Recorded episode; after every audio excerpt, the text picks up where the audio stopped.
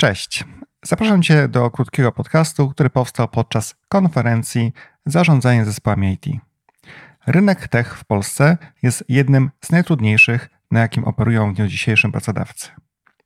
Stąd tematem przewodnim wydarzenia było to, jak pozyskać, motywować i zatrzymać specjalistów w organizacjach. Zaproszeni goście prezentowali dwa obszary organizacji: osoby zarządzające zespołami na poziomie dyrektor i wyżej, jak i osoby reprezentujące działy HR, najczęściej w postaci e, dyrektora działu HR danej firmy.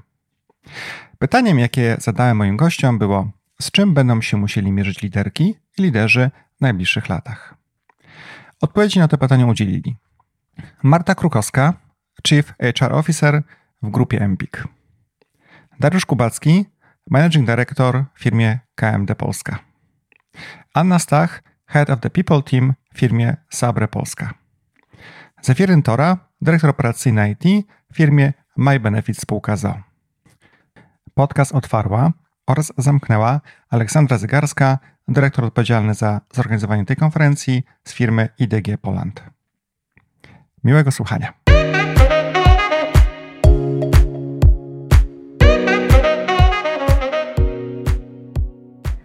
Dzień dobry. Nazywam się Aleksandra Zygarska, jestem e, dyrektorem konferencji Zarządzanie zespołami IT, e, podczas właśnie którego, której się znajdujemy. E, podczas konferencji rozmawiamy przede wszystkim o tym, jak pozyskać, utrzymać, zaangażować najlepszych specjalistów IT, ponieważ niedobór najlepszych ekspertów cały czas na rynku jest wysoki. I podczas tej konferencji chcielibyśmy przede wszystkim stworzyć platformę, platformę do wymiany wiedzy, doświadczeń.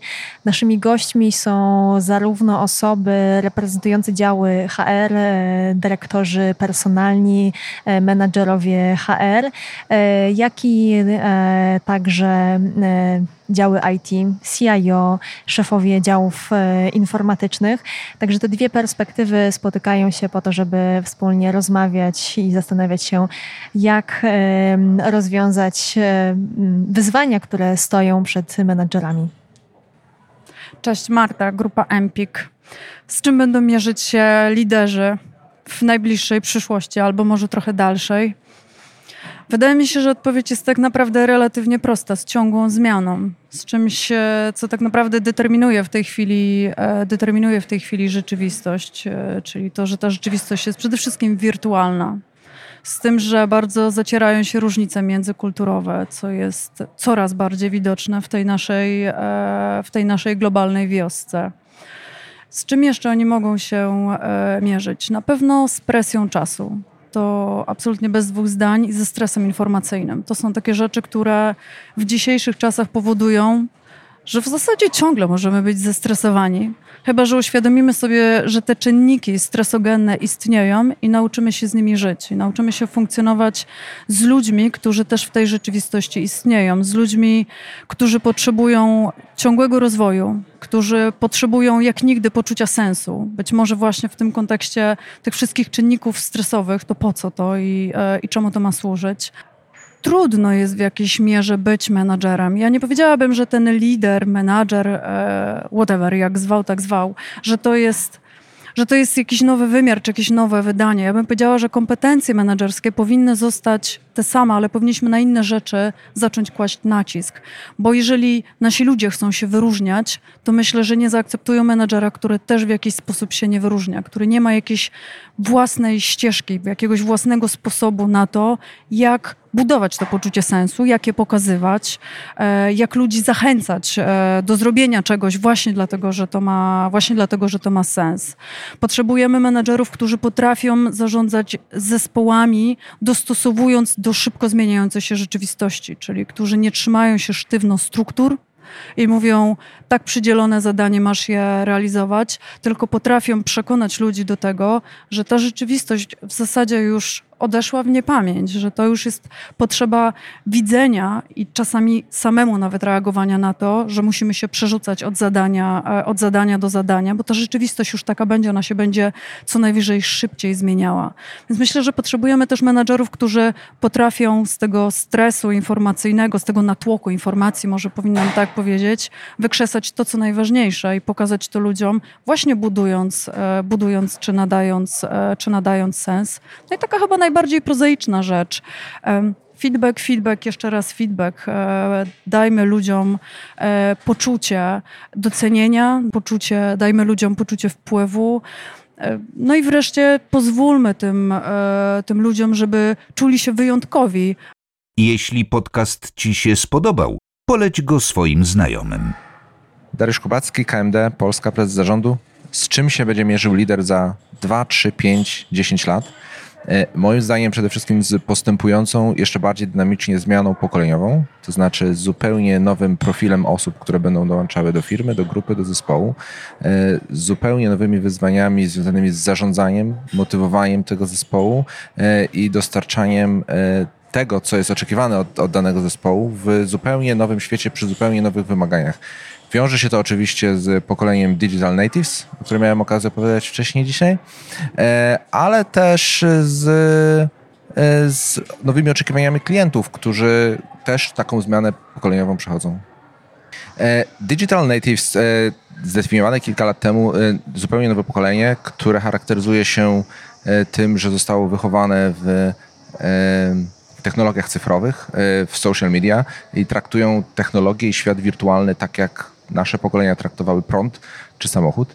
E, pewne rzeczy, które dla nas są e, konieczne do wyuczenia, dla nich są naturalne, jak powietrze, jak woda e, i w sytuacji, w której tego nie mają, czują się niepewnie, podczas gdy starsze pokolenia mają zupełnie odwrotnie.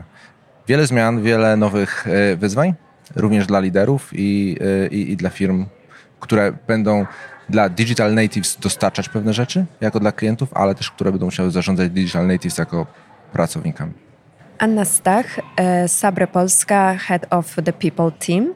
Głównymi wyzwaniami, z jakimi będą mierzyć się liderzy w ciągu najbliższych lat, e, ja mogę powiedzieć z perspektywy firmy technologicznej, w której pracuję, będzie poradzenie sobie z różnorodnością.